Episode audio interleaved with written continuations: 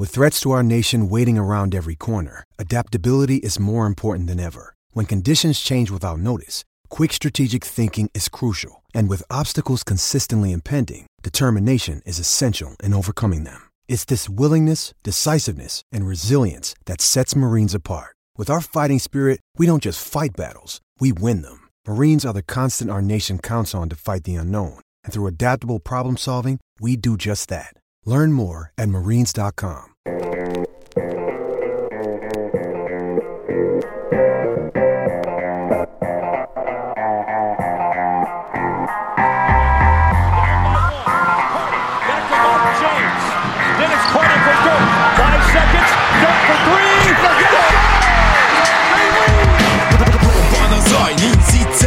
Végén, ha battog a spalding Minden nap élmény, blokkok és zsákok Na gyere megmutatom, ez NBA szerelem Keleten, nyugaton, robban a zaj Nincs egyszer a végén, ha battog a spalding Minden nap élmény, blokkok és zsákok Na gyere megmutatom, ez NBA szerelem Keleten, nyugaton. Emlékszem, hogy jártuk azt a párkosát pályát És bekúszott az NBA zsákolás kártyák. Azt álmodtam, így dobok a patanót Így szedem, ahogy ő 2000 után a szaggatos streameken Játékosok raklapnyi történelem újstatok. Ha nem akarok lemaradni, többé belehúzhatok.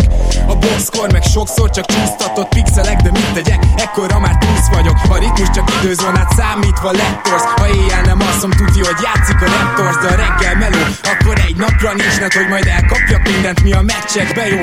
Voltak kedvencek, igen, Enter the Matrix. Marionát zsákol, te meg eldöntöd, miért nyíksz? Nessel a szansz, nekem egy örök fét is Bár rég volt erre az agyam, felpörög mégis. Ma már azt nézem, hogy lehet még utat törni. Ki lesz olyan jó majd, mint James Durant Curry. Sok év után nagyon más, de elhinnéd de nekem Több ez, mint rajongás, ez NBA szerelem. Robban a zaj, nincs egyszer a végén Ha battog a spalding, minden nap élmény Blokkok és zsákok, na gyere megmutatom Ez NBA szerelem, keleten, nyugaton. Robban a zaj, nincs egyszer a végén Ha battog a spalding, minden nap élmény Blokkok és zsákok, na gyere megmutatom Ez NBA szerelem, keleten, nyugaton. Azt mondanám az életem kosárlabda elhinnél A nyelvemből a pattanó, ha a beat az NBA Kerek vagyok, mint a Spalding, mint piszkálsz Meg több kosarat kaptam nőktől, mint baj a Phoenix Suns. Mert az élet, mint a Spurs védelem bedarál. Griffin olyat tömött megint, hogy már szinte preparál. Ide nem jön rim, hogy egy D-taktikát kitalálhass. Jó GMC vagyok, beférek a kepp alá. Épp most dobtam rimből egy triplát. Nálad a labda, de hogy feldolgoz, timeout kell. Nyílt egy folyosó, de te kint állnál inkább És ha betörök, mint Adi DV-nél az útból állj már el. A baker gyakorlás nélkül is simán elvisz mert Not a game, we talking about practice. A létet fade away, de a homályt miért unnád? Kár, hogy nincsen dupla V, csak egy végduplár Van a zaj, nincs egyszer a végén Ha battog a spalding, minden nap élmény Blokkok és zsákok, na gyere megmutatom Ez NBA szerelem, keleten, nyugaton. Robban a zaj, nincs egyszer a végén Ha battog a spalding, minden nap élmény Blokkok és zsákok, na gyere megmutatom Ez NBA szerelem, keleten, nyugaton Éj jó! Szép jó napot kívánunk mindenkinek, ez itt a Rep City keleten-nyugaton podcast a mikrofonok mögött, kivételesen Mészáros Péter és Rédai Gábor. Szia Peti! Szia Gábor, sziasztok! Most annyira a nyelvemre jönne, hogy örülök, hogy itt lehetek, de még annak a sokja alatt állok, hogy Zoli nem tud részt venni a mai beszélgetésünkön, és ezen próbálom túltenni magam. Igen, én ezt már korábban tudtam, csak pont neked ö, ö, nem mondtam, úgyhogy elnézésedet kérem. Igazából ugye Zoli ezt a hetet úgymond kivette, és én pedig Agárdi Lacit ígértem korábban, hogy befejezzük ugye ezt a sorozatunkat, legalábbis az első körét, de Agárdi Lacival nem tudtuk összehozni, de hála jó Istennek, hogy ilyen szerencsések vagyunk, hogy mondjuk nincs Agárdi Laci, és erre van Mészáros Peti, szóval azért így azt kell, hogy mondjam, hogy el vagyunk látva kiválóbbnál kiválóbb szakértőkkel, már csak azért is, mert ma is hat csapatot veszünk végig, és azért mondom, hogy a sorozat lezáró részéről beszélünk, mert hogy ugye most már ezzel minden csapaton legalább egyszer végigmegyünk majd az overreactionben, és hát Nyilván a mai hatosunkra is igaz az, amit legutóbb elmondtunk az overben, hogy hát basszus, az elmúlt heteknek a játékát vagy eredményeit szinte ki kellett belőle szűrni. Nagyon-nagyon nehéz most értékelni az NBA-t, ugyanakkor természetesen az eddig eltelt időt mindenképpen lehet. Peti, most én azt mondanám, hogy válasz te hogy melyik csapattal kezdjünk, melyik volt számodra a legizgalmasabb, legérdekesebb, vagy melyiknél találtál valami egészen extrát? Oké, okay, még mielőtt belekezdenénk, a szakértő ellen én mindig tiltakozom, mert a motor műkedvelő vagyok, viszont jó a feldobás, ugye Nate McMillan nyilatkozta pont a napokban, hogy hát szerintem meg kellene állítani a ligát így a Covid helyzetre való tekintettel, és hát jót mosolyogtam magamban, mert hogy, hogy a Hawks tényleg különösen sújtotta az elmúlt hetek Covid időszakja, ugye nem csak amiatt, hogy Trae Young is kiesett, protokoll alá esett, hanem nagyon sok sok játékos, és hát egy borzasztó mérlegen vannak túl. Viszont talán akkor kezdjük a, a hawks és lehet, hogy ezt a kérdést érdemes is lenne egy picit megbeszélni, hogy szerinted érdemes lenne most megállítani a ligát? Azt hiszem, hogy kicsit hamarabb érdemes lett volna, hogy most érdemes-e, amikor a csapatoknak az 50%-ánál már túl vagyunk a kitörésen, és azok hamarosan visszajönnek, Valószínűleg még mindig igen. Még, még azt kell, hogy mondjam, hogy még mindig érdemes lenne, de ez, tehát ha ez az Omikron variáns, és erről beszéltünk korábban Zolival is, amely ugye egyszerűen az oltottakat is felülfertőzi, noha a játékosoknak a 90 nem tudom hány százaléka semmilyen tünetet nem észlel, tehát azt is jól látjuk, hogy nagyon kis hát megbetegedést okoz általában most ez a járvány, akkor azt mondanám, hogy ez így is úgy is végigmegy a ligán. És hogyha most leállítjuk, akkor meg lehet, hogy azt érjük el vele, hogy kicsit így másfél hétig összeszedik magukat a csapatok, aztán visszajövünk, és a maradék 50% aki még nem kapta el, aztán az is elkapja, és ugyanúgy kiesnek a csapatok. Tehát, hogyha ezt nem tudjuk elkerülni, hogy végigmenjen a ligán, akkor már pedig mm, valahol jogos az NBA-nek a hozzáállása, viszont nem tudok én sem mit tenni azokkal a meccsekkel, amik így időnként lemennek. Olyan nevekkel, akikről vagy régóta nem hallottunk, vagy egyáltalán nem hallottunk, és végül is nekik egyébként fantasztikus lehetőség, ezt hozzátenném. Tehát most például ugye a Raptors DJ Wilson-t játszatta, mert gyorsan leigazoltuk, és DJ Wilson nem úgy nézett ki, mint akinek nem lenne helye ebbe a ligában. Tök jól játszott, szóval biztos, hogy lesz egy-két olyan hozadéka is ennek, amit nem gondolnánk talán, hogy, hogy pár játékos visszatalál a ligába, vagy betalál a ligába. Erre mondjuk nagyon kíváncsi leszek. Lehet, hogyha hogy lemegy ez a hullám, és mondjuk egy hónap múlva már tényleg kb. minden, ki, aki az NBA-ben mozog, volt covidos és valószínűleg omikronos, akkor érdemes lenne azokról beszélni, kik ennek az időszaknak a nagy nyertesei. Összességében mindenkit megértek, aki egyébként azért állítatná le a ligát, mert néhány mérkőzés egyrészt szar és nézhetetlen, nyilván össze nem szokott csapatok, rosszabb játékosok, másrészt pedig azért, mert egyszerűen igazságtalan. Igazságtalan így ez, ami most megy. Mindezzel a, a, a konklúzióval egyetértek, ahova kifuttattad a gondolatmenetedet, viszont egyel visszábbi gondolat, tehát ezek a, a story, storyline-ok, történetek, DJ Wilsonok, vagy ugye az én Bostonomnál Joe Johnsonnak a visszatérése, én ezt imádom. Aha. Nagyon örülök neki, hogy, hogy nincsenek komoly szövődmények eddig, és tényleg úgy néz ki, hogy egy Omikronnal otthon kiülnek egy kicsit a játékos, ugye már le is csökkentette a liga hat napra a karantén protokollt, de közben ezeknek a srácoknak nyílik egy esély a Hoops Hype-on olvastam ilyen kis riportfüzért arról, hogy a Joe Johnsonék, meg ezek a játékosok, Brandon Knight hogyan élték meg ezeket a, a napokat, és nagyon tetszett, hogy kicsit olyan, mint azt nyilatkozta valamelyikük, és ez is lett a címe a cikknek, hogy, hogy kicsit olyan, mint hogyha újra draftolták volna őket. Tehát egy olyan, egy olyan időszak került elő, amikor egy, egy ilyen bizonytalan helyzetbe újra bejött az életükbe az NBA, és tényleg Joe Johnsonnak már kamasz gyereke van de Brandon Knightnak is nagyfia, és hogy hát nagyfia, tehát ilyen, ilyen 7 éves forma. És egy, egy teljesen új élethelyzet, egy új izgalomfaktor az ő életükben is, meg a mi életünkben is az, hogy egyrésztről látjuk azt, hogy kik azok a játékosok, akik, akik körülbelül egy vagy egy-két lépésre vannak a ligától. Attól, hogy ugye látjuk, hogy edzőtáborban nyilván van az a kör, akiket meghívnak, de hogy egy DJ Wilson tulajdonképpen egy NBA játékos még mindig, csak nem fér bele abba az 500 aktív játékosba, vagy 4-500 aktív játékosba, akik most éppen ben vannak a ligában. De olyan nagyon nagy különbségek uh, itt már nincsenek. Egyes nem, nem valószínű, vannak. hogy a 400. játékos jobb nála, igen. Így van, de egyébként a 353. sem feltétlenül. Tehát, hogy pici különbségek vannak, éppen ki találja meg egy adott rotációban azt a nagyon specifikus szerepét, amiben hasznos tud lenni, és ez egy izgalomfaktor. És Ugyanakkor meg az is ott van, hogy, hogy mit látunk az elmúlt években, load management, kiültetések, és kicsit azon gondolkodtam, hogy lehet, hogy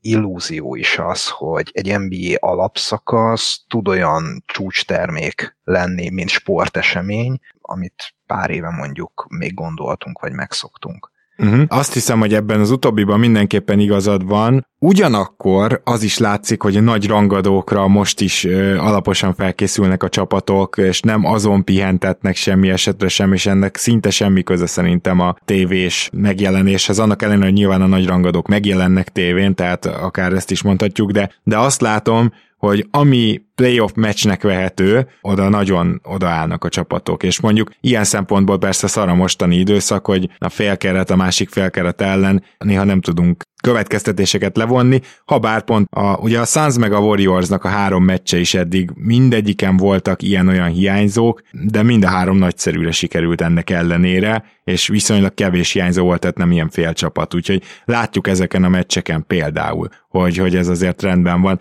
Na de beszéljünk akkor kicsit az Atlanta Hawksról, amelyik, hát Védekezésben 25 támadásban pedig harmadik, ha valaki azt sikítaná, hogy idén ők vinnék el a kamionsofőr barnulása a féloldalas díjunkat, akkor mondanám, hogy a Charlotte Hornets jelenleg második támadásban és 30. védekezésben, tehát az, az így elég verhetetlennek tűnik, de azért az Atlanta Hawks is bejelentkezett erre a díjra, és egyáltalán nem kell keresnünk azt sem, hogyha most az elmúlt két hetet kivennénk, akkor is mérálnak mondjuk kvázi 50%-os mérleggel, kizárólag a védekezésüknek köszönhetően, és ugye korábban beszéltünk Zolival, erről a Capella defense nem annyira működik, nem tudják védeni a gyűrűt dologról, nos ez egy kicsit sem változott. Jelen pillanatban az előző szezonhoz képest a fő különbség valójában az, hogy az Atlanta nem tudja annyira megvédeni a gyűrűjét, nehéz egy emberre ráterelni ezt a dolgot, tehát Nyilván Capella, amikor megmentő volt tavaly, és felemelte a védekezésüket, akkor könnyedén rámutathattunk, és az olyan jól esett, hogy ó oh, igen, megérkezett Capella, és látod itt és itt és itt látszik, és hogyha megnézed a rim protection százalékát, akkor ott látszik, meg a csapat rim protection százalékát, akkor ott. Na de hogy idén mi történt vele, őszintén szóval nem tudom. Annyi biztos, hogy az Atlantának a periméter védekezésén azért mindig is lesznek lyukak, amik Trae Youngot játszik, de nyilván vannak olyan speciális line ahol Young körül még három nagyon jó védő van, de annyira sérült volt az Atlanta az egész szezonban, meg annyira változott, hogy éppen ki tud rendelkezésre állni, hogy azért nagyon kevés ilyen line tudtak feltolni a pályára, és ebből következik az, hogy bizony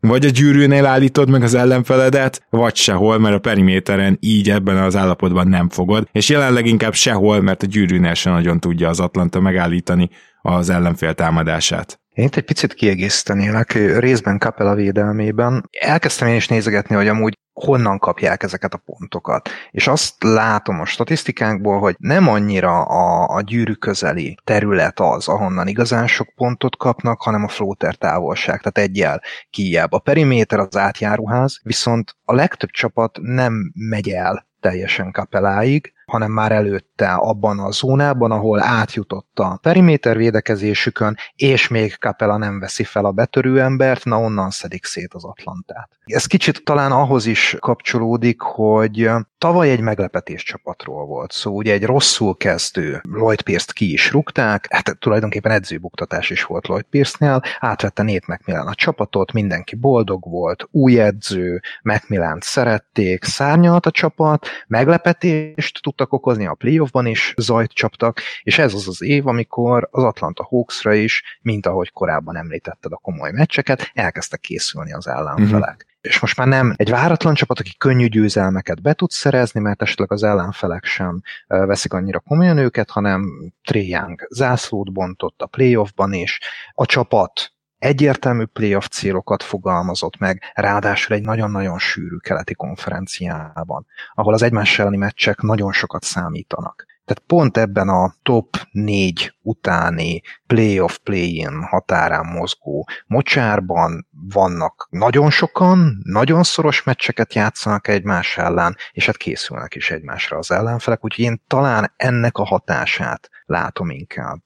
Teljesen jogosnak érződik ez a magyarázat, és nyilván azért annyit tegyünk hozzá, hogy korábban is láttuk már azt, hogy Capellával milyen mély dropbacket védett a Houston általában, és valószínűleg ugye ugyanezt védi az Atlanta Hawks is, és az a helyzet, hogy ahhoz, hogy a center nagyon be tudjon húzódni, ahhoz egy kicsit Milwaukee Bucksnak kell lenned, azért ott nagyon jó védők vannak a periméteren, akik mind behúzódva nagyon jók, mind pedig kintről terelve az embereket, és abban is jók nyilván, hogy feladnak egy Rohedli triplát.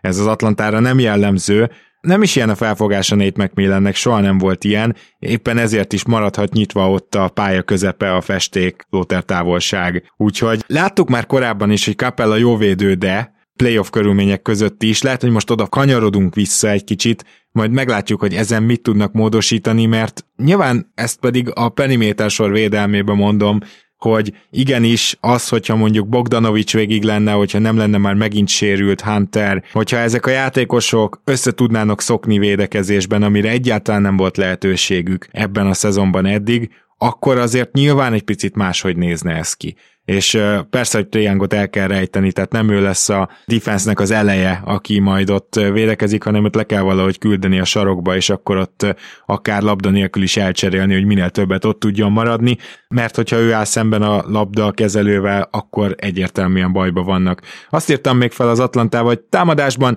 nagyon hasonlítanak például a Dallas Mavericksre, ugye egy naprendszer csapatról beszélünk teljes mértékben, nagyon jól vigyáznak a labdára, ugye ezt említettük Doncsisnál, hogy hát magas az eladott labdák labdák száma, igen, de a csapatnak cserébe alacsony, teljesen hasonló a helyzet Trey Youngnál is, illetve relatíve jók pattanóban, ugye nem véletlen, tehát itt azért John Collinsok mozognak négyesben, Capella még mindig egy jó pattanózó center, úgyhogy ez egy kicsit ilyen mencsvár, meg ezt jól csinálják védekezésbe is, és egyébként támadásba is, és hát nyilván mondanom sem kell, hogy rengeteg pick and roll a harmadik legtöbb a ligában, hát ezt nyilván egy Trae Young offense-nél nem is kérdőjelezhetjük meg, van-e neked még bármi a Hawksnál, vagy legalább egy szóval említsük meg azt, hogy reális azt várni, hogy ezt megfordítják még ezt a szezont, és ennél jóval jobban végezzenek? Hát én még egy-két infót hoztam. Ugye az egyik az, hogy um, screen assistban, tehát ugye nyilván a pick and roll ez összefügg, de Kapelának um, támadásban a szerepe kifejezetten a helyén van.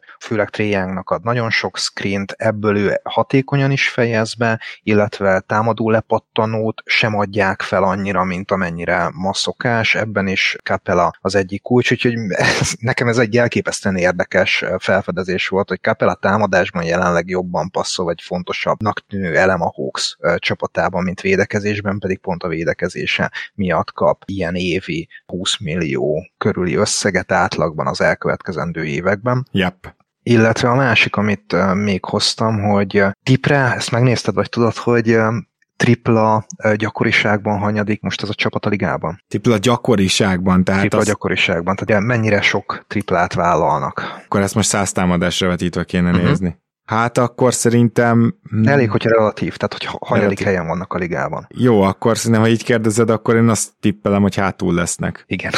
És nem csak azért, mert így tippeled, mert hogy uh, nyilván ez egy eléggé nehéz felfogni is, hogy hogy lehet hátul egy olyan csapat, ahol egyrészt Trae Young vállal nehezebbnél nehezebb triplákat, másrészt pedig azért rakat jó triplázó van. Igen, ez valóban fura és egyébként a második legjobbak tripla százalékban. Hát igen, Tehát, ez... jól dobják igen. a triplát, de nagyon, nagyon keveset dobnak rá, és különösen kecsensot triplából vállalnak nagyon keveset. Tehát ez az elképesztően értetetlen, hogy ott van Gálinári, ott van Hőerter, Bogdanovics, és ezek a játékosok nem kapják meg triplára a, a labdát. Tehát ez, ez volt furcsa. Ezen szerintem változtatniuk kell, hogyha előre szeretnének mozdulni. Hát nézd, mert... így is harmadikok támadásban. Igen, tehát... igen, de képzeld el, hogyha még, még kihasználnak a keretnek ez, ezt a lehetőségét is. Ugye ez egy elképesztően izgalmas támadó csapat lehet. Azt nem tudom, hogy a védekezésen hogy tudnak változtatni csere nélkül. Tehát ott egyszerűen periméterre kell valaki, aki egyáltalán meg tudja fogni a támadásokat. Én azt gondolom, hogy, hogy ott tényleg az, hogy, hogy várjunk, meg hogy jöjjön vissza mindenki, meg hogy legyen két hét, amíg együtt játszanak, mert, mert mondom, még nem volt ilyen, tehát én azt gondolom, hogy ebben bízhatnak az Atlanta Hawks szurkolói, és még egy gondolat róluk zárásként az, hogy én és Zoli is, és szerintem nagyon sokan még akár top 5-6-ba vártuk az Atlantát, és én nekem hatalmas csalódás az, hogy nincsenek itt még a nehéz körülmények ellenére is. Nyilván van egy pár játékos, aki visszaesett, Lou Williamsnek például gyakorlatilag hirtelen véget ért a karrierje, hogy más nem mondjak, de nem Lou Williamsen kellene, hogy álljon vagy bukjon ez az Atlanta, és én még most sem lepődnék meg, hogyha a védekezést legalább egy top 20-ba behoznák, odáig el kell, hogy jussanak. Annak mennie kell, és ha marad emellé a top 3-as támadás, akkor azért ez egy akár top 6-os csapat is lehet még keleten, nincsenek még annyira szétszakadva ott a csapatok,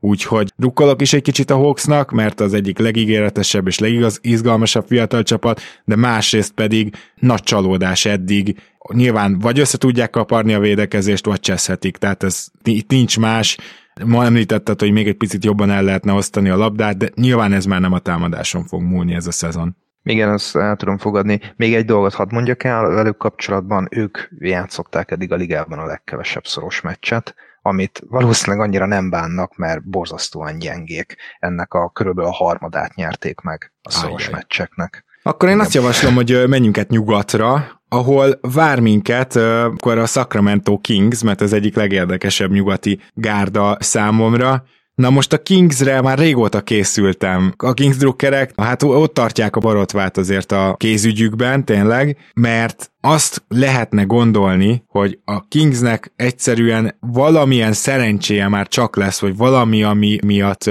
bizakodó tud lenni ez a Szurker 6, hiszen gyakorlatilag évek óta megy a szenvedés, ők már megtanultak minden apróságnak örülni, és ebben a szezonban szinte nincs olyan, aminek valóban örülhetnek. Nem tudtam volna elképzelni, hogy még nagyobb mélységeket üthet meg a csapat, pedig a szurkolóknak a kedve ellenére azt gondolom, hogy van két olyan viszonylag pozitívum, amit mindenképpen fel kell sorolnunk, két emberről beszélek. Az egyik az, hogy Marvin Bagley legalább hát távolról emlékeztet már egy NBA játékosra, a másik az, hogy Tyrese Halliburton engem kezd megvenni kilóra. Annyira, hogy Halliburtonnel ez a csapat igazából jobban néz ki, mint fox aki idén ugye hatalmas betlést nagyon szenved sokkal jobban néz ki, mint Fox-szal. Uh, Halliburton mondanám, hogy megvett kilóra, de én igazából mindig is nagyon szerettem az ő játékát, tehát egy kifejezetten rajongója voltam um, egyetemen is. Végül is lehet pozitívum, Begli is elfogadom, de... Már ahhoz képest ugye, hogy gyakorlatilag mindjárt kikopik az NBA-ből a Luka Doncic előtt választott játékosod. Ahhoz képest talán hát, némi pozitívum. Szerintem ezt már el kell engedni, tehát ez divác már nincs ott, ezt már nem elegáns szerintem felhozni nekik. Mindenkinél előfordulhatnak ilyen betlik, még hogyha ez valóban az évtized egyik legnagyobb betlije is volt, de Persze tiszta sor. Nem is tudom, hogy pessimista vagy optimista vagyok nálad, mert én nem látom jelenleg, hogy a Kingsnél lenne jobban vagy nagyobb lángal égő ház jelenleg az NBA-ben. Mm. Tehát ott, ott most egyszerűen semmi nem működik. Én nagyon sokat beszélgetek Sipos Gábor barátommal, az egyik törzszurkolójával a csapatnak, és hát ő már olyan véleményeket oszt meg, hogy itt bontani kell az egészet. Tehát, hogy Tyrese Halliburtonon kívül konkrétan Nyilván kis túlzással, de nem nagyon van olyan játékos, aki, aki ez innentől kezdve ragaszkodni kell, és az egész keretet az elejétől kezdve kell újjáépíteni, mert semmi nem működik. A csapatkémia sem jó. A pályán is, hát most is olyanok, mintha edzőt akarnának buktatni, pedig már ugye az interim coach Alvin Gentry van a csapatnál, tehát őt aztán tényleg nem sok értelme van elküldetni, mert uh-huh mert ott van nyárig, legfeljebb, aztán annyi. Tehát a tetőtől a pincéig, ja. mintha semmi nem működne. Igen, a, a amikor látunk ilyen igazi széteséseket, igen, akkor igen. az nagy valószínűséggel egy Kings match volt. De ezt most komolyan, van, vannak azért nyilván hetente egy-két nagy szétesés, és abból heti egy az minimum a Kingzé a ligában olyan félidőket, olyan meccseket, ahol egyszerűen, ha magyar csapatról beszélnénk, magyar csapat szurkolója azt mondaná, hogy lelketlen szar, bocsánat. Tehát amikor tényleg azt mondod, hogy mi volt ez? És amikor az egyző is csak ennyit mondana legszívesebben, hogy mi volt ez, az általában a Kings, és ezért is nehéz megítélni egyébként a teljesítményüket amúgy, mert amikor éppen nincsenek szétesve, akkor idén szerintem jobbak, mint tavaly. Ezt ki szeretném jelenteni. Az a baj, hogy valahogy ez motivációban sem nagyon jön össze ez a szezon. Rushing Holmes is ugye sokat volt sérült, azért a védekezésüknek valószínűleg jót tett volna, hogyha ez nincs így, bár most Holmes számait nézve nem olyan kiugróak, mint tavaly, illetve azért én szeretném kiemelni egy-két játékosnak a, a védekezésbeli impactjét, Davion Mitchellről tudtuk, hogy védekezésben a csapatra is tudhatni. Nos, csak 107-es a védekezésük vele a pályán, de nélkül a 114,7, szóval mielőtt azt mondaná valaki a csak 107-re, hogy legyint, 7 ponttal jobbak védekezésben, 7 és fél egyébként, mikor pályán van. Nyilván Rashun holmes is jobbak és pluszosak, illetve ami nagyon érdekes és extra, hogy Terence Davis viszont most csinálja meg szerintem a karrierjét. Védekezésben is és támadásban is jelentősen jobb vele a Kings. A védekezés előtt teljesen értelmetlenül állok, ugye én Torontóban láttam őt, állandóan túlsegített, sosem volt a helyén, túl agresszív védő volt, lehet, hogy ebből tudott most visszavenni, mert azért az még mindig egy jó dolog, hogyha egy játékos nem buta, hanem túl agresszív, és túlságosan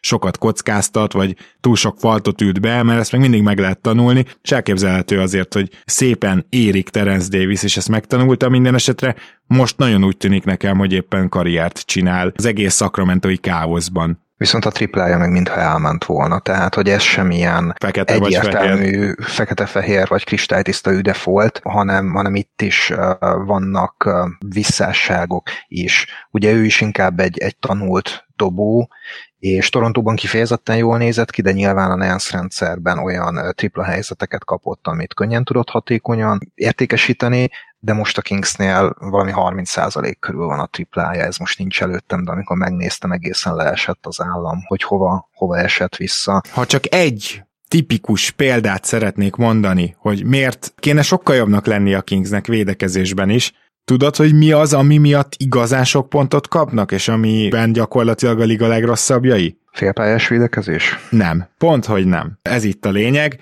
A második esélyek és a lerohanások. Aha, Tehát okay. tipikusan az, ami ugye az effort. Mert még csak nem is adják el, jó, sokszor adják el a labdát, de nem is ilyen liga rekord. Tehát ne, nem az van, hogy ők aztán állandóan elszórják a labdát, a középmezőny alján vannak, mondjuk így. Ennek ellenére rengeteg lerohanás gólt kapnak, és emellett rengeteg második esélyt kapnak, ez tipikusan effort kérdése. Tehát, hogyha mind a kettőben rossz vagy, akkor tudod, hogy nem teszed bele azt az erőfeszítést, amit bele kellene, és ezt nagyon fontos kiemelni a Sacramento-nál, hogy ennél valószínűleg több van bennük, de egyelőre Gentry sem találja ennek a kulcsát. Én nem tudom, hogy mekkora rombolást végzett itt egyébként Volton, mert ugye Sacramento-ban korábban is voltak, még Volton előtt is ilyen problémák, de például Jörger alatt aztán abszolút nem. Tehát én mégiscsak fejben ezeket a dolgokat összeszoktam kötni az egyzővel, és azért tudjuk, hogy Jörger szigorú, de Jörger azért nem egy, nem tudom én, ilyen tábornok, aki leküld száz fekvőbe azért, mert csúnyán néztél. Tehát nem erről van szó Jörgernél sem, egyszerűen csak meg tudta teremteni magának a tiszteletet. Na most ugye Gentry is tudjuk, hogy egy ilyen bácsika, aki izé, kedves a játékosokkal, tehát hogy nem gondolom azt, hogy ő ne tudna üvölteni, tehát ennél talán jobb, ebben talán jobb volt onnál, aki nyilván havercoach volt, de lehet, hogy ide megint majd egy Jörger kell, és, és minél hamarabb annál jobb. Még két dolog a Sacramento-val kapcsolatban, nagyon nem jár a labda, védekezésben az, hogy rosszak, azt már kiellemeztük, de még emellé gyorsan is játszanak, tehát hogy nincs meg az se, és nyilván Gentry csapat mindig gyorsan fog játszani, de nincs meg az se, hogy legalább megpróbálnak mondjuk nem menni a támadó lepattanókért, és nagyon visszaérni, és hát még picit felmentésükre mondanám, hogy 40,5%-kal dobják ellenük a wide open triplát, ami a harmadik legjobb, vagy inkább legrosszabb a ligában. Ez nem szerencsés, de egyébként abból viszonylag keveset adnak fel, szóval nem ez itt a fő probléma a védekezéssel. Ezeket írtam ki. Nálad mi van még, amit Sacramento-ba el kell mondani? Én Halliburton szeretném még kiemelni, akinek több 10 vagy 10 plusz asszisztos meccse volt az elmúlt időszakban, és uh, Halliburtonnél tényleg érdemes megnézni akár egy highlight riat, hogyha nem is egész meccseket, mert az ő asszisztjai nem a pick and rollból betörés, kiosztás uh, játékra épülnek, hanem olyan szemei vannak a labdájának, olyan helyzeteket lát meg, ami elképesztő. Szerintem egy nagyon látványos játékos, és ha másért nem miatta tényleg érdemes Kings meccseket nézni, mert mindig, mindig benne van a játék szándékában, hogy valami látványos, valami váratlan, valami csoda történik. Ugye neki a, az első lépése, lábgyorssága, betörése az nem, nem kiemelkedő, viszont a szeme az az. És egyébként kifejezetten kevés ilyen típusú irányító van most a ligában, szerintem erről a Boston kapcsán még fogunk beszélni ma.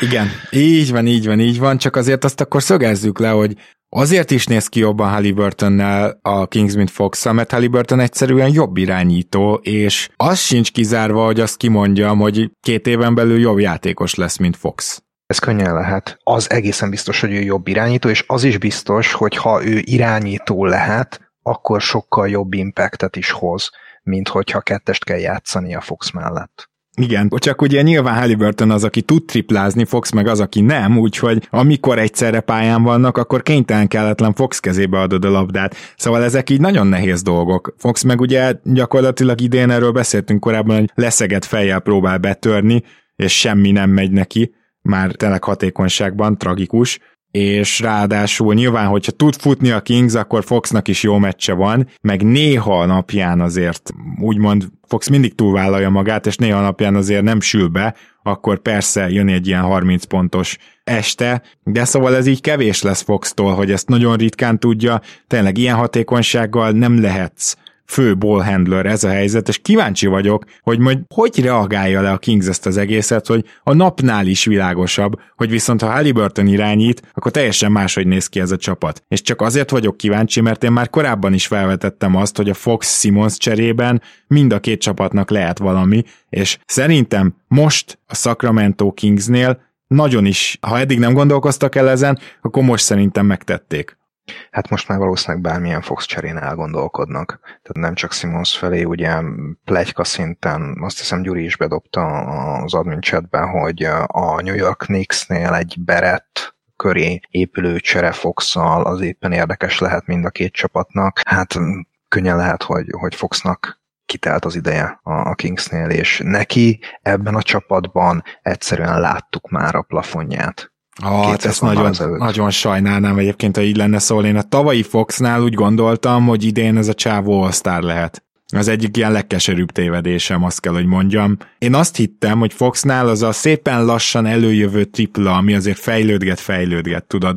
Nem vártam soha, hogy 40%-kal triplázik majd, mit tudom én, hat rádobott kísérlettel, de azt vártam, hogy ez megragad, és akkor egyre jobban ki tudja majd használni a betörési képességeit, a villám gyorsaságát. Csak közben azért azt elfelejtettem, hogy ez a játékos sosem volt igazán jó pick and roll irányító, sosem volt igazán jó passzoló, és talán annyira meg nem jó, nem elit, nem is lehet annyira elit pontszerző, hogy az ő pontszerzési képességére felépítsenek egy egész csapatot. És ez azért önmagában akkor is egy aggodalomra intő jel a jövőben, hogyha elfelejtjük azt, hogy ebben a szezonban mennyire katasztrofálisan játszik. Viszont ha már emlegetted a Bostont, akkor menjünk át a zöldekhez, és igazából a Bostonnál is hatalmas csalódás eddig a szezon, ezt gondolom, hogy Boston drukkerként is megerősíted, illetve mint szakértő, vagy bárhogy is hív magad, kedves Peti, minden tekintetben elég nagy csalódás, ha bár az kétségtelen,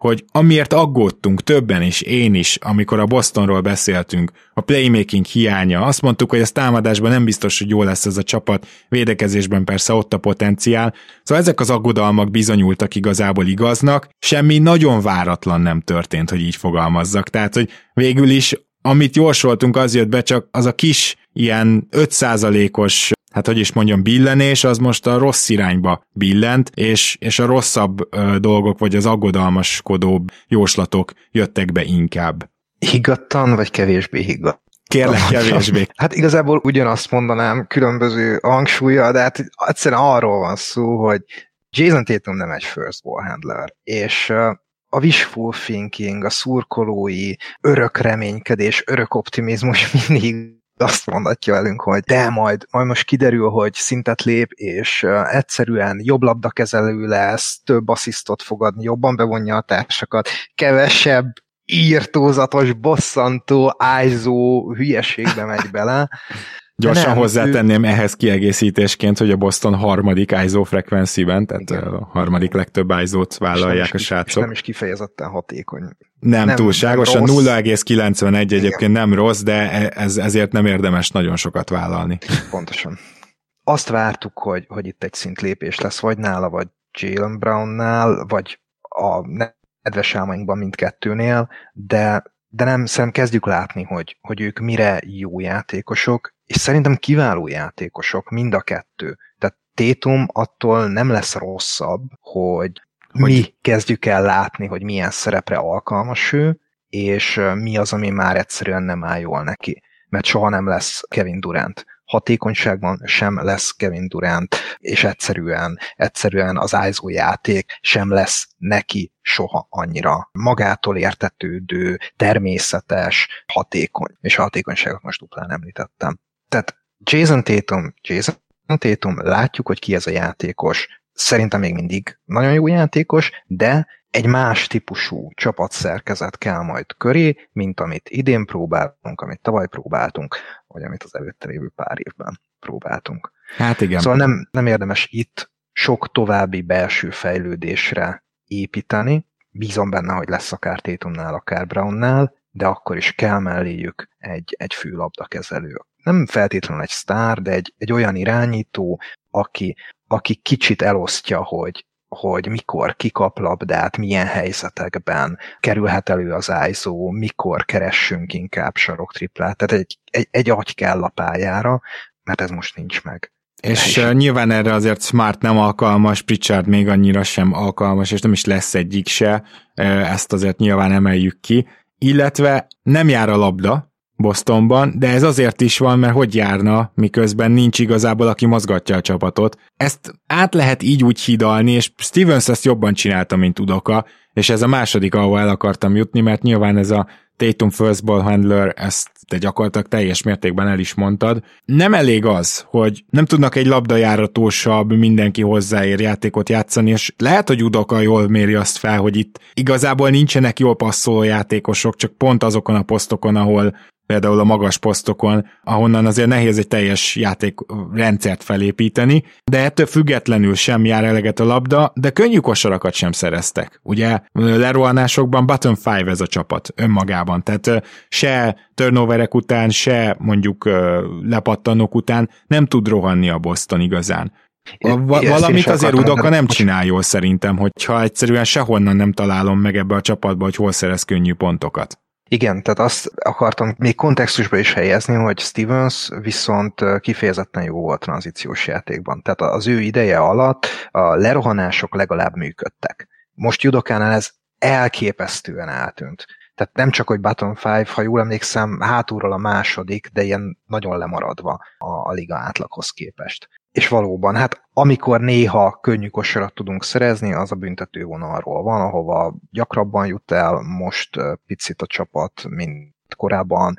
Tétum is fejlődget ebből a szempontból, Schröder ezt mindenképpen hozzá tudja tenni a játékunkhoz. Tehát büntetővonallal nincsen különösebb probléma, de a támadás az, az, az sehogy sem működik. Ugye ezt nem feltétlenül kellett volna Judokától várnunk. Ő egy védekező koordinátor volt korábban is, de azt, hogy védekezésben nagyjából hozza azt, mint Stevens, hát viszont sőt támadó oldalon eltűnik a tranzíció, eltűnik a szoros meccseken való eredményes játék, borzasztó clutch szituációban a Boston. Egyszerűen nincsen más fegyver, csak a, a tétumányzó, és ez olyan hatékonysággal is működik.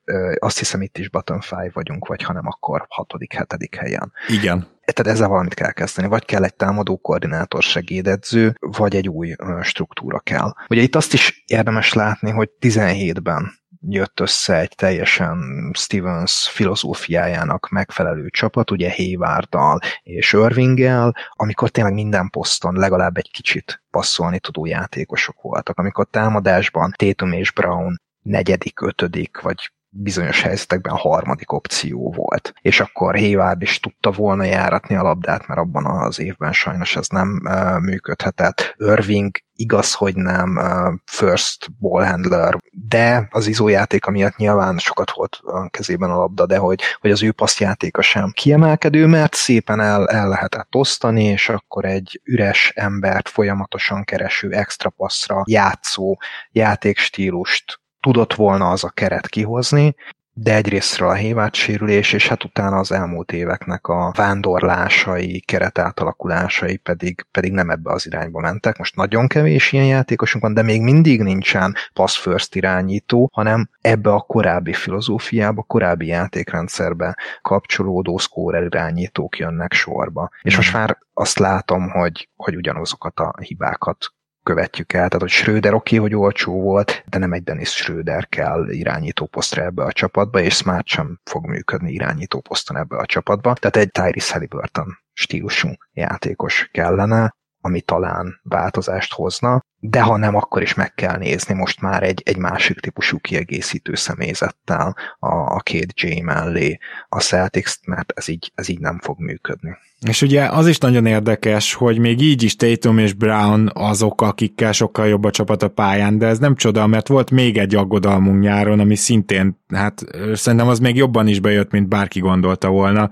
Iszonyatosan gyenge a bostoni pad, amikor Tatum játszik, akkor 108-as az az offenzív rating, hát ez se kopogtat be a, nem tudom, hír, hírlapoknak az címlapjára, de amikor ő ül, akkor 101,5. És Jalen Brown pedig, amikor pályán van, akkor nagyszerű 101,5 pont a védekező ratingje, 100 támadásra vetítve a Bostonnak, de amikor ő leül, akkor 110 és ez gyakorlatilag azt jelenti, hogy Tétum nélkül még annyira se tud támadni a Boston, pedig az se nagyon sok, és Brown nélkül pedig jelenleg nem tud védekezni. Szóval látszik ennek a két csatékosnak az impactje. Látszik az, hogy ők még mindig a vezérei a csapatnak, és jobbak velük, de ez megmutatja azt is, hogy milyen iszonytatóan sekély ez a keret, és hogy mennyire vékonyak vagytok. Azt hiszem, hogy sok olyan fiatal van Bostonban, akitől az ember látja az apró fejlődés jeleit, és akkor azért itt nyilván Time Lordot is meg kell említeni, Pritchardot is,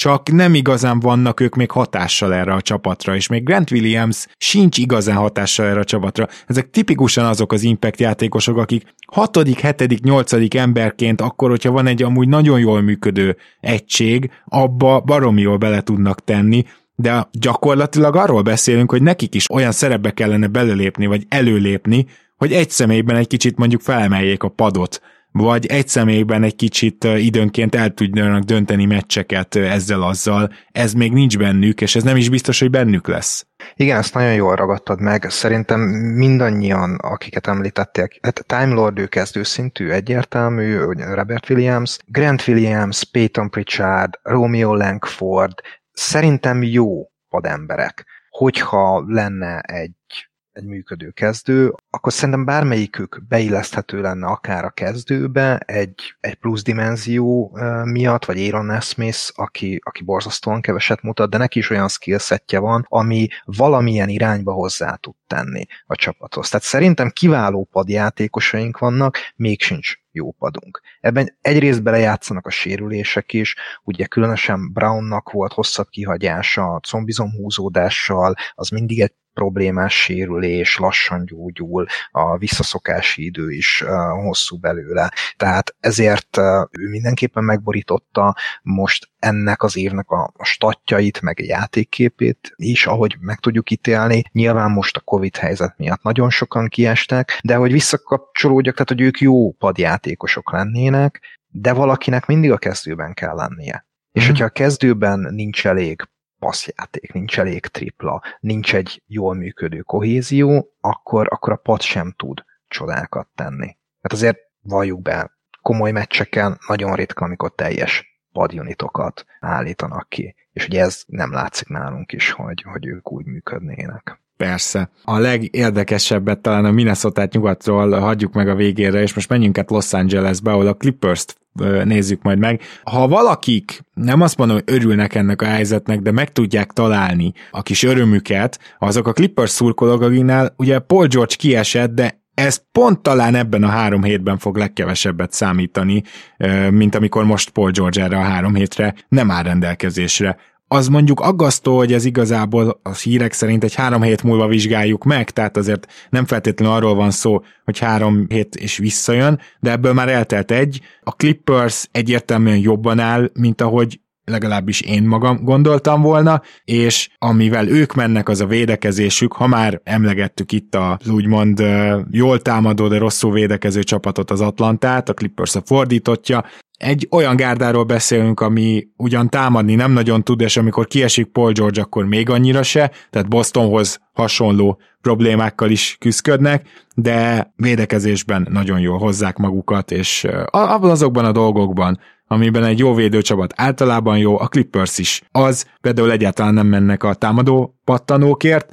mindig visszarendeződnek, nem kapnak sok lerohanáspontot, és hát nem túl jó pattanózó csapat, összességében sem, de ezt viszonylag jól túlélik. Igazából ez itt náluk a lényeg, és ez az, amiért Tylon Root szerintem mindenképpen dicséret illeti ezért a szezonért eddig. Igen, annyit tennék csak hozzá, hogy a, a nem túl jó pattanózó csapat az szerintem gyenge kifejezés, egy kifejezetten gyenge pattanózó csapat. Ez az egy, amin valamit alakítani kell, mert a játékos keret jó, az nyilván hozzátartozik, hogy Batum, uh, Mook hol volt, hol nem volt uh, sérülések vagy Covid miatt. Tehát eleve azok a magasposztos uh, játékosok, akik amúgy jó lepattanózók lennének, meg akinek a feladata ez lenne, ők hiányoztak, de a védőpattanóik azok, azok elég kis arányban kötöttek ki náluk, és sok second chance pontot is kaptak éppen emiatt, tehát ezt a területet valahogy meg kell oldani a lúnnak. Egyébként meg a periméter védekezésük a palánk alatt van. Hát tulajdonképpen három. 20 percre playoffban már nem, de valahogy rotálva használható játékosok, ugye Ivica Zubác, Isaiah Hartenstein és Szerzsi Baka, tehát még a gyűrűvédést is meg tudják oldani. Az alapszakaszban látszik, hogy ez továbbra is egy nagyon rugalmas keret, nagyon sok mindent lehet velük játszani, de a támadó oldalon ki kell találniuk valamit, mert jelenleg flag Paul George sem hatékony támadó, tegyük hozzá, de nélküle egyszerűen nincsen olyan játékos, aki betörésből veszélyes tudna lenni, és hát Bledsoe-tól kell most megváltást várni, hogy hát ha legalább tranzícióból tud némi támadást kreálni. Ezek tulajdonképpen elég rosszul hangzanak jelenleg, hogy Ez elég hogy óvatos fog... kifejezés, igen. De hát ez, ez figyelj, most tényleg ebben a csapatban, főleg Paul George nélkül abszolút nem lehet se belelátni, se elvárni azt, hogy támadásban ha már nem liga utolsók, az jó. Paul George nélkül, ezt komolyan mondom. Tehát azért itt olyan játékosok vannak, hogy, hogy amikor tényleg gyakorlatilag Reggie Jackson, a feltámadó Reggie Jackson, aki így most azért egy kezdőszintű játékos, meg Eric Bledsoe, a két fő támadás kezdeményeződ, és ők azok, akik igazából le tudják ütni a labdát csapatban, akkor miről beszélünk? Hát igen, és ami még súlyosbítja a helyzetet, hogy ők is, és egyébként Paul George is elég sok labdát ad el, amiből sok pontot is kapnak. Nem olyan vészesen sokat egyébként. Tehát, hogyha megnézed, akkor alapból lerohanni nem nagyon rohannak le ellenük az ellenfelek. Nyilván az eladott labdákból azért jobban lehet, de én azt mondanám, hogy ha mondjuk van Paul George, és jobban félpályásabb még ennél is ez a csapat, mert nyilván azért Paul George egy igazi félpályás támadó jelen pillanatban, még a korai szakaszában a karrierjének nem is ezt szoktuk meg feltétlenül rohant ő, hogyha kellett. Most már nem, de hogyha ez egy, egy igazán félpályás csapat, akkor én azért nem aggódok annyira.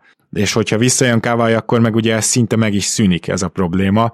Úgyhogy azt hiszem, hogy amit nekik ki kell javítaniuk, hogyha feltételezzük, hogy playoff közelben maradnak, és Kawai visszajön azért, mert úgy gondolja, hogy van reális esély arra, hogy itt eh, mondjuk egy eh, nagy playoff runnal meglepjenek mindenkit, amin kell javítaniuk támadásban, az például az, hogy rohadt kevésszer jutnak el a gyűrűig, és ha más nem, akkor legalább a gyűrűt jobban kellene támadniuk, mert már féltem attól a szezon elején is, hogy ez egy jump shooting csapat lesz, csak ugye tavaly félelmetesen jól dobták a triplát, de nem lehet erre alapozni. Sem playoffban, sem alapszakaszban, még akkor is, hogyha tele vagy jó dobókkal, mert hogyha közben elfogynak azok, akik kialakítják ezeket a helyzeteket, illetve ezen kívül pedig egyre jobban fognak védekezni az ellenfelek. Tudják, hogy nem mész be a gyűrűig. Úgyhogy én, ha valamit módosítanék, akkor részemről igazából ez lenne, illetve tegyük hozzá, hogy nagyon kevés triplát adnak fel, de egyébként is rosszul dobják ellenük a viszonylag 36%-kal a wide open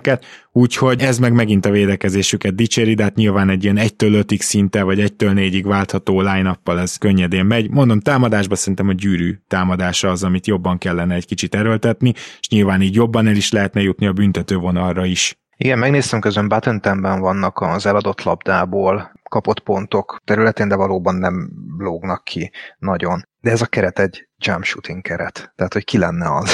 Igen, nincs, az, nincs az a játékos a, a rosteren, aki Paul George és Kawhi Leonard mellett betörésből tudna működni. Igen, hát ez kétségtelen, szóval ezzel nem tudok vitatkozni, csak hogyha itt valamilyen átalakítást akarsz a kereten, akkor ebbe az irányba mennék, inkább így fogalmaznék. Persze. Mi, mi lesz ezzel a clippers így? Tehát szerinted ebbe a káoszba ott tudnak maradni? Mert most tudom, hogy rengeteg csapatnak hiányzik a fél, fél kerete, de mégiscsak ott tartunk, hogy a Clippersnek ezt most nagyon át kell vészelnie, mert hogyha Paul George nélkül mondjuk teljesen elúsznak a playoff remények, mert George visszajön január közepén. Nem, nem jön vissza január közepén. Nem Tehát, jön hogy, vissza. Aha. Hogy febru, február előtt nem reális, hogy visszajöjjön. Jó, hát akkor innentől viszont ezt az egy hónapot, ezt a januárt, ezt uh, hatalmas uh, nagyító alatt kell néznünk szerintem. Mert hogyha itt a Clippers nem tud fennmaradni, akkor lehet, hogy Paul George már úgy jön vissza, hogy igazából visszahozza őket 50%-ra, és valamilyen play-in hely,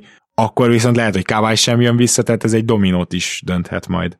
Igen, ez most nagyon plain csapatnak tűnik. Nekik tényleg szerencsésen alakul most ez a Covid időszak, hogy, hogy egészen értelmezhetetlen eredmények is születnek. Tehát lehet, hogy ez, ez valahogy fenn fogja őket tartani, de nem ismerek jósolni. Ha minden esetre nem vagy bizakodó, igaz? Az elkövetkezendő heteket én nem merem megjósolni semmilyen szempontból, tehát az, hogy meddig tart a lecsengés ennek az Omikron hullámnak, milyen, milyen következmények lesznek, addig milyen meccsek alakulnak, ez teljesen sorsolják ki egy kalapból, valószínűleg ugyanolyan eredmény születik, mint, hogyha, mint hogyha ténylegesen lejátszák a meccseket.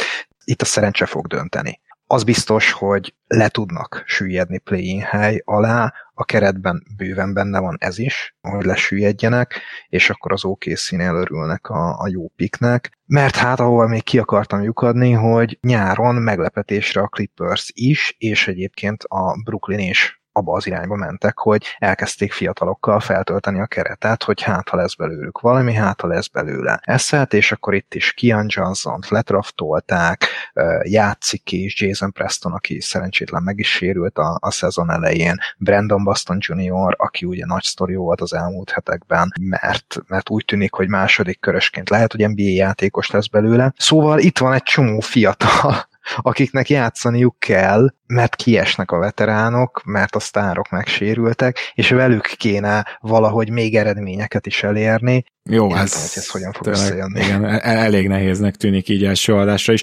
Na menjünk át Orlandóba.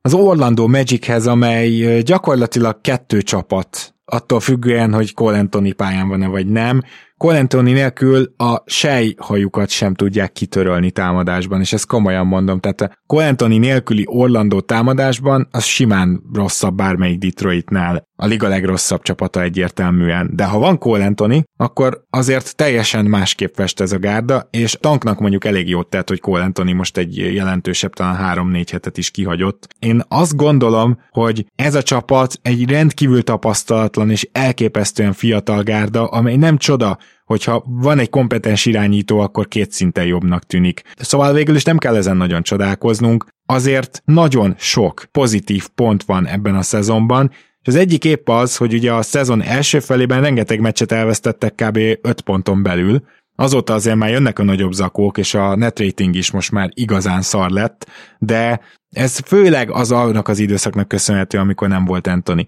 Amikor volt, azokat nézve ez egy relatíve jobb csapat, mint ahol áll. És ez mondom, tehát a tank is jól megy, de közben vannak biztató pontok. Wagner fantasztikus estén és karrier csúcsán van túl éppen, mondom, Anthony hatalmasat lépett előre, nem akarom nagyon kielemezni, mert hamarosan jövünk majd az elsődleges másodévesek adással, és ott azért bőven lesz róla szó, de igazából azt mondhatjuk, hogy még a két magas is jól működött egészen addig, amíg Bamba ki nem esett, Wendell Carter Jr. dobálja a triplákat, négyesben is, ötösben is hasznos, szóval tele van jó sztorival idén ez a Magic, annak ellenére, hogy cefet szarul áll. De ez az ő timeline tökéletes nekik. Cole Anthony nagyon jól kezdte a szezont, most kicsit hullámzóbb a sérülése után, ugye nem csak azért, mert hol kiül, hol játszik, hanem egyébként is akkora terheket kell cipelnie, meg rá is elkezdtek most már készülni az ellenfelek, hogy a, a jódobó estély mellett ilyen 10 pont alatti meccsek is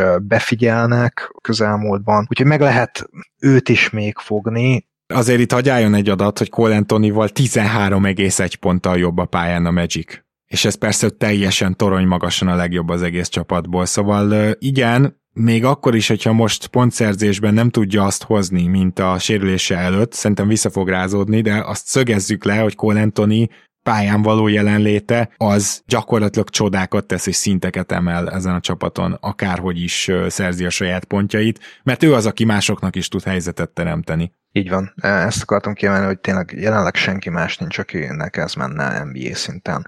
Ugye talán itt Szágz az érdekes, aki most ugye ki is esett egy sérülés miatt. Kristálytisztán látszik, hogy ami az NCAA szintjén még működött, az, az NBA-ben nem. Ugye neki a labdavezetéssel vannak problémák, hogy nem tudja igazán szűken teste mellett tartani a labdát, éppen ezért nem tud elég gyorsan mozogni, kettest kell játszania, pedig a passzjátéka még amúgy meg is lenne, és hát borzasztó hatékonysággal tudja befejezni a támadásait is, tehát Szágznak jelenleg nem opció az, hogy irányító legyen. Hampton, aki sok szempontból hasonló skillsettel érkezett a ligába, ő ugyanezekkel a problémákkal küzd, és akkor el is fogyott a keretben az, aki egyáltalán szóba jöhet, mint irányító. Talán Michael Carter Williams még rossz terem van, de, de nem ja. játszik. Hát az lesz érdekes, hogyha Fulc visszatér, akkor ő, ő mit tud hozzáadni, de nagyon úgy tűnik, hogy tökéletes a Magic Tanknak az, hogy Fulc is épüljön fel, gyógyuljon fel, Isaac is, talán majd a szezon végén beszáll egy-két meccsre, egyáltalán nem sürgetik a sérültek visszatérését, így pedig hát Franz Wagner esteket fogunk nézni, meg nagy zakókat. Jó, hát a komoly zenekedvelőinek a Wagner estek szerintem már szimpatikusan hangzanak, hm. de, de amit nagyon nem szívesen néz az ember Magic meccsen, az a pad, ugye a Terence Ross, RJ oh, Hampton páros, gyakorlatilag szörnyű hatékonysággal nem tudnak sem maguknak jó helyzetet kialakítani, de így is rádobják, de a többieknek sem tudnak, és hát a pályán vannak ilyen 13, illetve 14 ponttal rosszabb a csapat.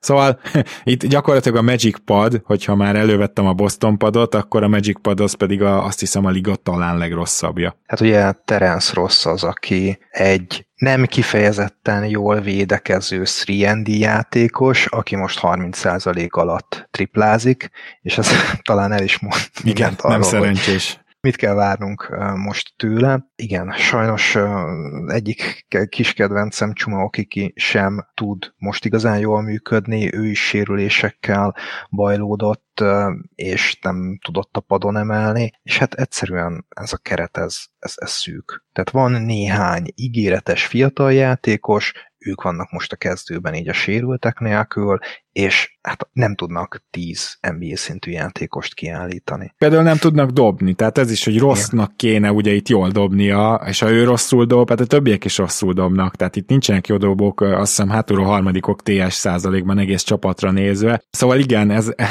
emellé jön még az, hogy sok az eladott labdájuk is, mert nyilván szintén Cole Anthony nélkül, már pedig sérült is volt, illetve nem játszhat végig meccseket, tehát adják el a labdákat, mert nem tudnak passzolni se, Hát ebből következik tulajdonképpen, hogy a meglepően rossz a védekezésük. Az, hogy az Orlando Button Five-ba van védekezésben, azért az nem reális. Itt azért ennél jóval jobb védők vannak, meglehetősen atletikus játékosok, gyűrűvédők, ha kell, váltható switchable center, ha kell, akár egytől ötig fel tudnának állni úgy, hogy végigváltják az egészet. Tehát, hogy ennek a csapatnak potenciálba, védekezésbe biztos, hogy feljebb van a helye, de a sok-sok eladott labda, láttuk a Houstonnál is, hogy az automatikusan tragikus védekezést jelent, és hát ezen kívül nyilván az se segít, hogy egyszerűen nem tudnak ők se egészségesen, teljes kerettel kiállni már szerintem hónapok óta. Igen, és hogyha megnézed, hogy külön-külön honnan kapják a pontjaikat, akkor viszont azt látod, hogy igazából a fast védekezésük sem olyan rossz, a félpályás védekezésük sem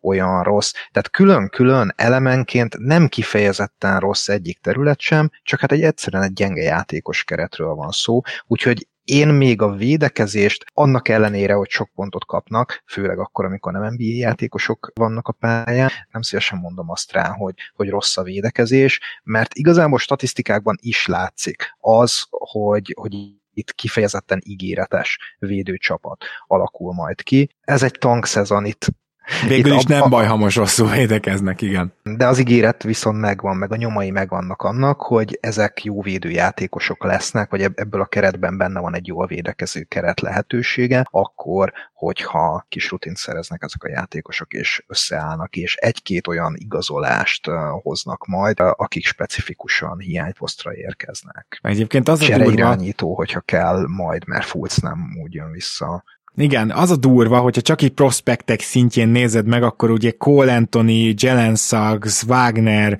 és mondjuk akkor Bamba és Wendell Carter Jr. miatt, és még Isaac-et nem soroltam ide be, nyilván ő már nem annyira prospekt, csak hogy így nagyon furcsa, hova draftolsz majd? De nyilván itt, amikor mindenki megvan, de senki nincs meg igazán, akkor tökéletes taktika lesz, főleg, hogyha esetleg betankolnak a top 3-ba, vagy ott választják őket, hogy a lehető legjobb játékost vigyék, annak ellenére, hogy ugye magas játékosok és úgymond centerek, vagy centerszerűségek vannak a 2022-es draft elején, viszont én nagyon elgondolkoztam azon, hogy Holmgren szerintem ide lenne tökéletes, mert amit nem biztos, hogy várunk tőle, hogy ő védekezésben egyből NBA képes legyen, az pont ez a fiatal csapat az, amelyik jól ki tudná egészíteni, és ő meg Anthony együtt már kifejezetten jó elosztó páros lehetnének támadásban, úgymond. Igen, nagyon tetszik a fit egyébként abban, amit Holmgren tud, tehát ilyen besegítő gyűrűvédő, abban viszont lehet, hogy egyből jó lesz. Igen. És egy ilyen játékos elég jól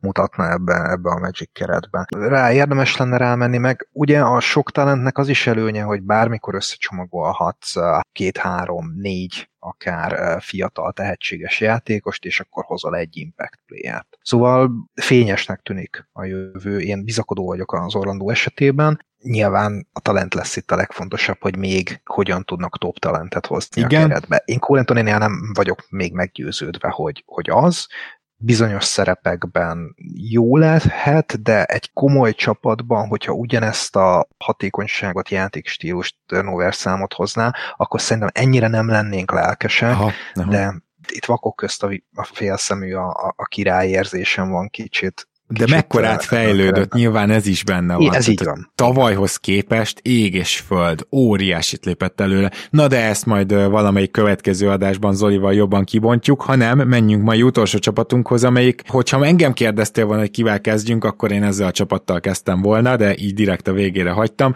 A Minnesota Timberwolves meg kell, hogy mondjam, hogy már a tavalyi évben is megdicsértem, és megdicsértük ugye többször Prince egyzőt, mert azt láttuk, hogy ugye az a hiányzó winning culture az vele, mint hogyha valamennyire kezdett volna megérkezni, és ugye az érkezése után ráadásul 50% közeli csapat volt a Minnesota, hát egészen addig, amíg a szezon vége be nem következett, az az utolsó egy hónap az nyilván bizonyos csapatoknál teljesen máshogy nézett ki, mint ahogy kinézhetett volna, ha nagyon erőltetik, és akkor még finom voltam. Szóval Minnesota Timberwolves idén ég és föld a tavalyihoz képest összességében, és elsősorban azt gondolom, hogy védekezésben, sőt. És nem olyan régen, talán ti is találkozhattatok YouTube-on, volt egy kiváló elemző videó arról, hogy D'Angelo Russell-lel mi a francot csinálsz védekezésben, Rincs húzott egy bátrat, és azt mondta, hogy akkor tiéd lesz a Draymond Green szerep, vagyis mondjuk úgy, hogy D'Angelo Russell hivatalosan az ellenfél leggyengébb játékosát fogja, akiről viszont le lehet segíteni, és ő az, aki folyamatosan irányítja a többieket, mert ugye nem egy buta játékosról van szó, hanem egy lábon lassú, ösztönökben nem annyira jól védő játékosról, aki ráadásul gyenge is, tehát fizikailag ugye nem a legjobb. Viszont így, hogy folyamatosan csak besegítő védekezést kell, ilyen free roaming, tehát ilyen mindenfele besegítő szabad gyök gyakorlatilag ott védekezésben, és irányítani a társakat, folyamatosan beszélni, mondani, hogy ki hova menjen, ebben a szerepben eddig egészen nagyot alkot D'Angelo Russell, és ez egy elképesztően bátor húzás volt. Ez a videó is egyébként külön kiemeli azt, hogy például Carl Anthony Townsnak még mindig komoly gondjai vannak hátrafelé, de közben meg ha megnézed a keret többi tagját, ugye Anthony Edwards hatalmasat lépett előre védekezésben is, illetve Vanderbilték tök jó védők, tehát hogy azért itt vannak egyébként jó védők, most nyilván Okojit nem is kell külön emlegetnem. Igazából ennyi, hogy, hogy ezt a védekezést összerakta Flinch, és lám már is egy 50%-os csapat a Minnesota Timberwolves, akiről én nem vagyok meggyőződve, hogy ne jutna playoffba most ezen a ponton. És hogyha mondjuk a Raptort megnézed, akkor azt látod, hogy D'Angelo Russell masszívan pluszos, és csapat második legjobb védője wow. ebben a szerepben. Wow! Ezt nem Úgy néztem meg náluk a Raptort, úgyhogy ezt nagyon köszönöm, hogy megnézted. Na ezt szerintem kiröhögtük volna tavaly. Igen, Jared Vanderbilt plusz 3,3 defensív Raptorban, D'Angelo Russell pedig plusz 2,8-as. Nagyon durva. És talán akit még érdemes kiemelnünk az Elston Turner, ő érkezett most meg védekező koordinátornak a, a csapatba. Ő elég sok csapatot járt végig az elmúlt bő tíz évben különböző asszisztens szerepekben, és szerintem neki is elvitathatatlan érdemei vannak a Timberwolves védekezésnek a, a kialakításában. És talán azt is érdemes még megnézni, hogy ezen kívül, hogy Russell egy ilyen free roaming szerepben van, nem csak ő, hanem ugye Patrick Beverly is nagyon sok besegítő helyzetet vállal, Jared Vanderbilt is nagyon sokszor kerül ilyen helyzetbe. Miért? Mert Carl Anthony Towns ebben a szezonban nem droppol, hanem fennmarad, a pick and roll-ok után zavarja a passzsávokat, és így mögötte bár üres hely marad, de oda Vanderbilt be tud lépni, fedezi, besegítő uh, rim protection-t biztosít, vagy pedig akár Russell maradott, blokkolni, vagy beverli. Tehát egy ilyen nagyon fluid, nagyon mozgó védekezésük van, a triplát feladják, különösen a sarok triplát, és abban nagyon jók még, hogy azokat a játékosokat adják fel a tripla vonalon, akik nem dobnak jól. Igen, ez igaz.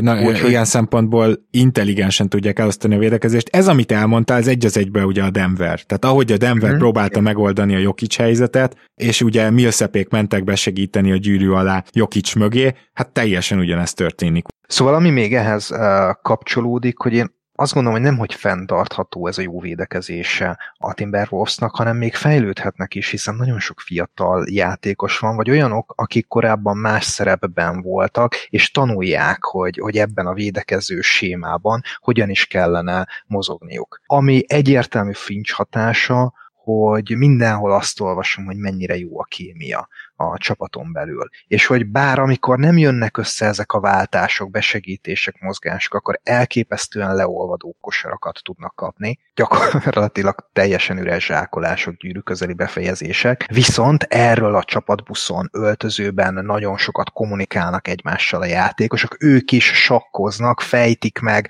a saját szerepüket, hogy akkor milyen helyzetben mit is kell csinálni, hiszen az a védekező szisztéma, ez az egyes játékosoknak az adott helyzetben való egyedi döntéseire épül. Tehát nem azt az egyet kell megtanulniuk, hogy te hol állsz, mit fedezel, milyen váltást csinálsz meg, hogyan mozogsz, hanem folyamatos reakciót igényel a védekező rendszer, és ebben benne van természetesen, hogy hibákat követnek el, de ha van egy jó csapatkémia, és van egy nyugalom a csapaton belül, amit a Rozász ügy után nem is gondoltunk volna, hogy fél éven belül erről beszélhetünk, hogy egy, egy nyugodt környezetben ja. egy jó kémiát kialakító keretről beszélünk. Én azt sem tartom túlzásnak, hogy a szezon második felében ez a védekezés javulni fog, pusztán azért, mert jobban megértik a saját szerepüket a játékosok. Úgyhogy ez számomra elképesztően pozitív meglepetése eddig a szezonnak, és én direkt hagytam a végére a Timberwolves, mert szerintem valóban ők a, a legizgalmasabbak ebből a szempontból. Azért azt tegyük hozzá, hogy annak, hogy a védekezésben kijött a palánk alól Carl Anthony Townsendnak lett egy nagyon súlyos következménye, ugye a gyakorlatilag a legrosszabb védő lepattanózó csapat, ugye Raptorzzal versengve a Minnesota Timberwolves. Hát ez nem lehet mással magyarázni, de egyébként is, ha megnézed, akkor mind Russell-t, Beverly-t, akár Anthony Edwardsot is, Vanderbiltéket, tehát McDaniels-szel, akár Prince-szel, tehát ezek nem jó lepattanózó játékosok a posztjukon egyik se. Vanderbilt azért Vanderbilt, igen, ez igaz. igen. De érted, ő is úgy négyes, hogy ő azért pár éve még hármas lett volna. Ő sem feltétlenül gondolom azt, hogy, hogy egyedül ezt tudja vinni, és nem is tudja, mint ahogy a mellékelt ábra mutatja. Tehát a lepattanók azok problémásak nekik, és mondjuk ezen nem tudom, hogy hogy lehetne javítani, mert a Denver azért ennyire nem küzdött meg azzal, hogy hogy tudunk pattanozni, amikor Jokic kijött a palánk alól, mint a Minnesota, tehát ez valószínűleg azért nekik egy ilyen Achilles pontjuk lehet. Ez nagyon érdekes, hogy kicsit sokat adják el a labdát, de ami a másik oldalon történik ez ügyben, labdaeladást követően messze a legtöbb pontot szerzik a ligában, és ebből azt gondolnak, hogy akkor biztos, hogy ők rohannak, de érdekes, hogyha csak a lerohanást nézzük, ami ugye nem csak labdaeladás következőben, hanem ugye lepattanó után, vagy akár kapott pont után is, hogy tudnak rohanni a csapatok, át tudnak-e menni transitionbe, na ott ők egyáltalán nem nyomják a tempót, ők kizárólag a lerohanás pontjaikat turnoverek után szerzik, abban viszont fantasztikusak.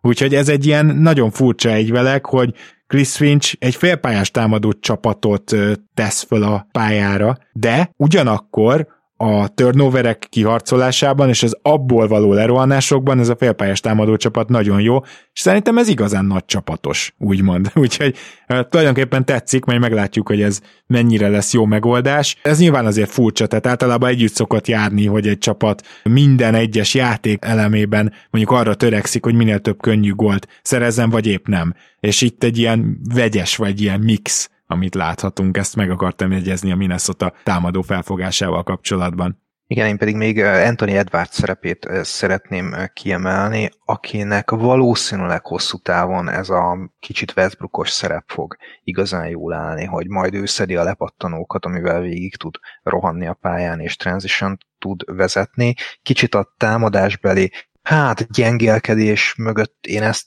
is látom, hogy, hogy Ent nagyon streaky és ugye Russell eleve világ életében egy kiegyensúlyozatlan támadójátékos volt, de hát Edwardsban van meg az egyértelműen nagyobb potenciál, aki ebbe az irányba mozdíthatja a játékát. Tehát itt nem biztos, hogy idén fogunk nagy fejlődést látni, de abszolút van benne lehetőség, hogy, hogy ez a trió, hogyha jobban összeszokik, jobban elkezdi érezni egymást, akkor ezek a, a mostani hiányosságok, akadozások, sorják, azok el fognak majd tűnni a játékukból. Uh-huh. Csak kérdezem, tudom, hogy más a felépítésük, meg nem is jutna eszedbe összehasonlítani, nincs egy kicsit ilyen korai Jason Tatum érzésed, tehát Anthony edwards kapcsolatban? Most gondolok arra, hogy például Tatumnak is ki kellett javítani azt, hogy a gyűrű közelében nem tudott befejezni. Tatumnak is meg kellett tanulnia megteremteni a saját dobóhelyzeteit, és azért ezen a második évében előrelépett, és ez most igaz azért egyértelműen Anthony Edwardsra is, akinek sokkal többet van a kezébe a labda, kevesebb off the ball játékot látunk tőle, pick and is elkezdett vinni, mintha nagyon hasonló úton fejlődnének, és védekezésben is Edwards hatalmasat előrelépett a második évében, ami szintén egy párhuzam Tatummal. Én Tatumot többet néztem ebben az időszakban, és azért neki az mindenképpen más helyzet volt, hogy ő egy kiegészítő szerepet kaphatott első évében. Egy majdnem akkor, bajnok esélyes csapatban második évében sarok, ráadásul. Saroktriplákat kellett dobálnia neki, védekezésben is megvolt a helye, és nem volt ő rossz védő első évében sem, úgyhogy emiatt a párhuzam nekem furcsán jön, jó, nem, nem baj, Igen, nem baj az, tehát nem tökéletes a párhuzam, valószínűleg, nem tökéletes. Valószínűleg túl, túl sokat láttam Tétumot ahhoz, hogy ez így nekem átjöjjön, de el, el tudom fogadni. Én sem látom, hogy Edwardsban sokkal több játékszervezés lenne, mint Tétumban. Az ISO játék az, az náluk is hasonló lehet. Tripla, az, na, ott is más, más útról jönnek, mert Tétum mindig is jó triplázó volt, Ent pedig sose volt igazán jó triplázó. Az, hogy, hogy most a pull játéka stabilabb, tűnik, az egy jó jel, de itt is azt érzem, hogy más irányból érkeznek, ami miatt persze lehet, hogy éppen ugyanott tartanak, igen, mert, mert Tatum eset egyszerűen egy, egy tehetségesebb kosárlabdázó, Ent pedig talán egy tehetségesebb atléta, és valahogy ez, ez, ez megy így hasonló mederben, vagy hasonló úton. Na bejut-e a Minnesota Timberwolves szerinted? Mondjuk most úgy értem a rájátszást, hogy a legjobb nyolcba, ugye ebben a pillanatban kilencedikek, fél meccsel vannak lemaradva a hetedik helytől, egy meccsel a hatodik Clippers mögött azt most már kijelenthetjük, hogy a play-in legalább nekik meg lesz. Első nyolc az, az inkább a Clippers-en, hát most a Lakers úgy néz ki, hogy összeállt, tehát ők talán már nyolcba bekerülhetnek. Hát ez a nyolcadik hely az, ami, ami szerintem a plafon ebben a szezonban, de a tizedik hely meg a padló, tehát ez nem egy olyan rossz kombó itt, úgyhogy ők mindenképpen play-in csapat lesznek. Uh-huh, itt uh-huh. az lesz a kérdés, hogy ugye Towns már nem egy fiatal játékos, neki egy playoffja volt is, igaz, hogy régen, még Tibodóval, de hogy egy ilyen kiélezett play-in helyzetben vajon ők lehetnek-e az esélyesek? Vajon Finchnek az edzőzsenie az meg tud-e mutatkozni? Vagy találkoznak egy Popovicsal, aki már mindent látott kétszer, és, és ez a rutin ez, ez többet fog érni, ezt nem lehet szerintem még most látni, de abban biztos vagyok, hogy, hogy, hogy látni fogjuk őket a play-inben. Jó, ez nagyon jó zárszó is, és nagyon szépen köszönöm, hogy ezt a hat itt végigvetted velem, Peti. Aztán remélem, hogy hamarosan találkozunk. Ugye neked is most úgy köszönök el, hogy boldog új évet, de a kedves hallgatóknak már előre mondom, hogy nem most lesz majd ennek az adásnak a végén a Baki parádé, amit megszoktatok, inkább az új év első adásában fogunk Baki parádézni, amiben talán mintha Peti is benne lenne, de ez majd minden egyes szakértőnk, aki megjelenik, ugye vállalja ezt a veszélyt, hogy az az évi anyagból esetleg bekerül, úgyhogy ez maradjon meglepetés. Peti, ezzel a felütéssel el is köszönök tőled. És... Mármint, hogy ezzel a fenyegetéssel. Igen. Pontosan így van. Ennek szóval... ellenére is örülök, hogy hívtál, jó volt NBA-ről beszélgetni. Köszönöm a lehetőséget. Sziaszt, sziasztok, boldog új évet! Kedves hallgatók, én sem nagyon tudok más mondani. Zoli nevében is egyébként boldog új évet kívánok nektek. Tartsatok velünk 2022-ben is, akár ha a Patreonról van szó, akár simán csak arról, hogy hallgattok minket, mert hogy rengeteg érdekes adással készülünk, már a januárra is, úgyhogy megvannak a tervek, tehát találkozunk jövőre. Még egyszer boldog új évet, sziasztok!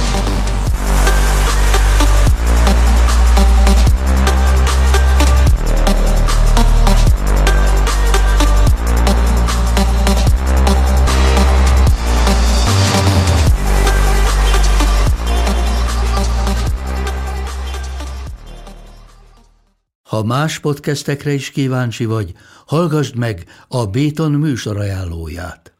El tudod képzelni, hogy a podcastet, amit éppen most hallgattál, fél év múlva már a mesterséges intelligencia generálja? Mi sem. De ha érdekel, eljött már a gépek lázadása. Hallgass bele az Embertelen podcastbe. Orsós Lajos vagyok, a műsor házigazdája. Egyelőre még élőben. Egyelőre. Fedezzük fel együtt, hogyan ismerkedik, randizik, mesél és vitatkozik Betty és Péter, két teljesen mesterséges intelligencia. Lajos, a podcast címét mond még egyszer, Léci. Oké. Okay. Embertelen podcast.